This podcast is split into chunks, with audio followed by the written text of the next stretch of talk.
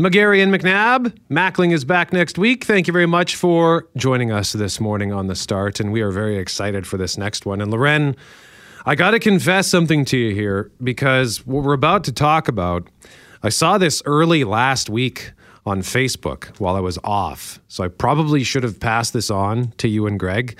But uh, the, our guest is an old friend, so I, I selfishly held off on saying anything uh, because I wanted to hog it for myself. This has to do with how we've all had to come up with creative ways to pass the time over the last several months. Well, how about build a Viking hut?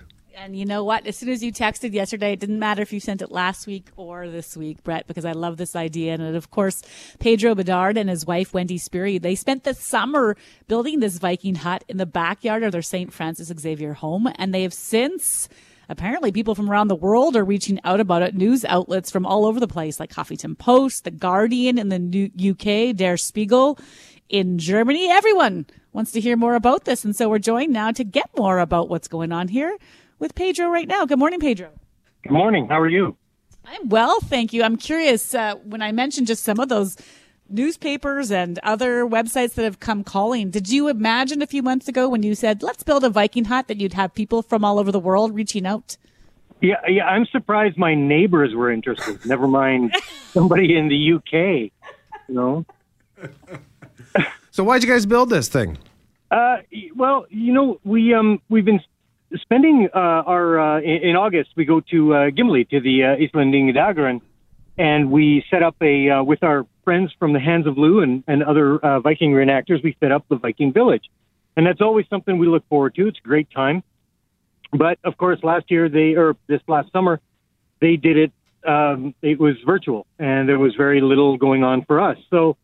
Uh, Wendy and I had been talking about it for a couple of years. You know, wouldn't it be cool if, wow, wouldn't it be fun if and then this year we just went, you know what?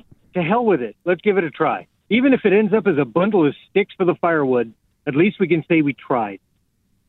So, so let's describe so we, this a bit for our listeners, Pedro. Like, what is it? How does it start? Like, what is a Viking hut? Is that an actual thing, and then you've worked off a replica from a website somewhere, or like, what does this look like? Sort of. Um, there's lots of different early medieval uh, buildings, and um, there's quite a bit written about them except that they they tend to focus on large buildings. Uh, people, uh, a lot of people have heard of the the chieftain's great hall or the long hall or things like that, but not the smaller buildings that were around it. Invariably. Um, and so what we did is we uh, we had a friend of ours, uh, Nathan. He's really well versed in in a lot of aspects of uh, early medieval archaeology, and so he sent me a, uh, a basically a, a link to a report from West Stow in the UK, and they had um, uh, they had you know an archaeological report. And the nice thing is, is they had all of the placement of the beams in the ground because they could see the rotted timbers and things like that. So we picked one of the smaller ones um, that had six um, six beams. It was built like an A-frame, and uh, we we went off that, and that's that's basically where we went with it. Um, we we did three different three different techniques. The uh, the roof, of course, is a thatched roof. The front uh, is uh, planks, which they did have, wooden planks. Um, and the back is something called wattle and daub, um, which is still uh, used and repaired in the UK. It's basically a lattice work of um, thin uh, wood, um, that's sort of woven in and out. And then what you do is you take a mixture of mud, grass, and sand, and smoosh that all in there so it makes a solid um, a solid wall. And so, so that's what we did. And when it came to actually building this thing as well, I understand that you didn't use any power tools. No, no power tools used at all. I used um, I used a hand saw that I built. Um, I've got wood chisel, um, you know, mallet that I turned on a lathe, um, that kind of thing. And um, the only modern thing I really used were uh, were nails because the thought of forging that many nails for the front just just made me sad. So I thought, you know what? Nobody's going to see these after they rust up. Heck with it. So I just use modern modern nail. I think it's worth pointing out for our listeners that you've been the blacksmith at Festival du Voyageur for 30 years. And so you've got some, uh, you know, when it comes to working with metal and all the rest, you've got a background in this. So what drove your passion to get into this stuff? Because, because not a lot of people would say, they might say, I want to build this, but then they wouldn't necessarily know how, Pedro.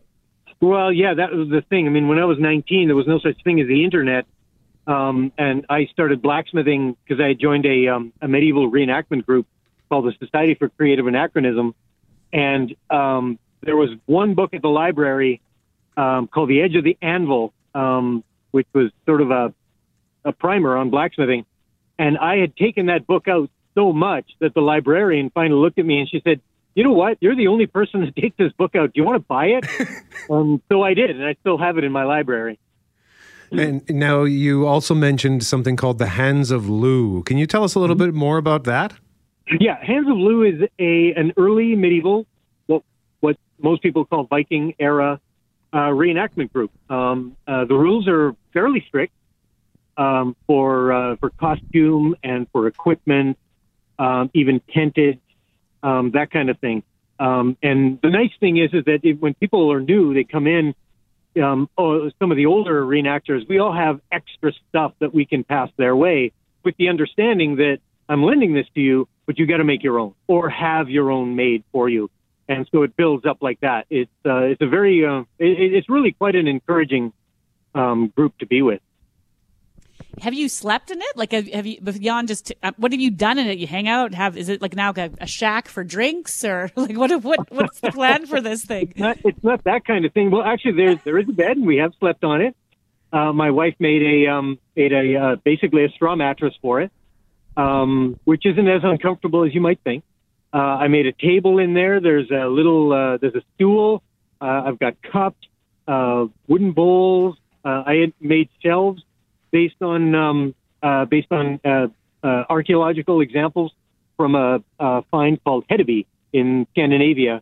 And so we now we got little shelves to put stuff on, and you know we're just doing the homey little touches.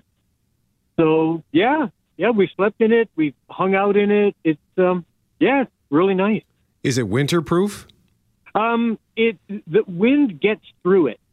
Um, the thing is that I mean we use a lot of uh, prairie tall grass for the roof, and we realized that it, it it's not quite enough to keep out uh, the wind. It'll keep out the the rain is actually pretty good. Um, uh, it's it's been rained on several times, and it's it's nice and dry under there.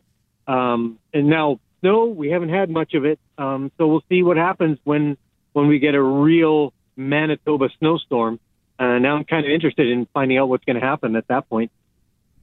So we know that you've gotten uh, reaction from around the world with, you know, the, the Guardian in the UK, newspapers in Germany, Huffington Post reaching out, but you said you didn't think the neighbors would even be interested, let alone people around the world. What have yeah. the neighbors said about this uh, this hut in not, your yard?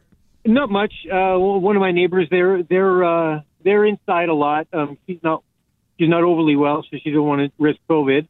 And our other neighbors are um, uh, they, their house is up for sale. As a matter of fact, and uh, they've they've moved to um, uh, um, somewhere in southern Manitoba. I can't remember where um, to be closer to her dad. So it's it's a very quiet little little street I live on. Um, there's only about seven houses in the area where I live, so it's pretty quiet. The deer, on the other hand, are very interested in it. have, have they taken any any parts of it away? No, you know what? The grass is dead, so there's really nothing for them, and there's there's way more to eat around like uh, for them. Though we do get birds nesting up inside uh, the the roof cap sometimes, so I got to take a stick and sort of scare them away. I don't want them nesting in there all winter. So before we let you go, we did ask about uh, it's winter proof. Does that mean you are planning to spend a night or two in there in the winter? That's the plan. Of course, I'll be I'll be sleeping in a um, in a, a very thick army sleeping bag. Um, so just just to cheat a little bit. So you're gonna have the bed made of straw, but you won't like have a straw blanket or whatever would have been well, used like, back then. Yeah, I, I don't know that there's enough wool blankets that'll keep me warm in minus 35. well, Pedro, listen, man, this is really, really cool stuff, and uh, congratulations and all the. First of all, on, on achieving the goal of building this. I mean, you guys came up with an idea and and made it happen, and uh, this is. I think this is just extraordinary stuff. So, thank you for taking some time to talk to us. Great to talk to you again, bud. Hey, no worries. Thanks for your interest. Pedro Bedard and his wife Wendy Speary spent the summer building themselves a Viking hut in their backyard.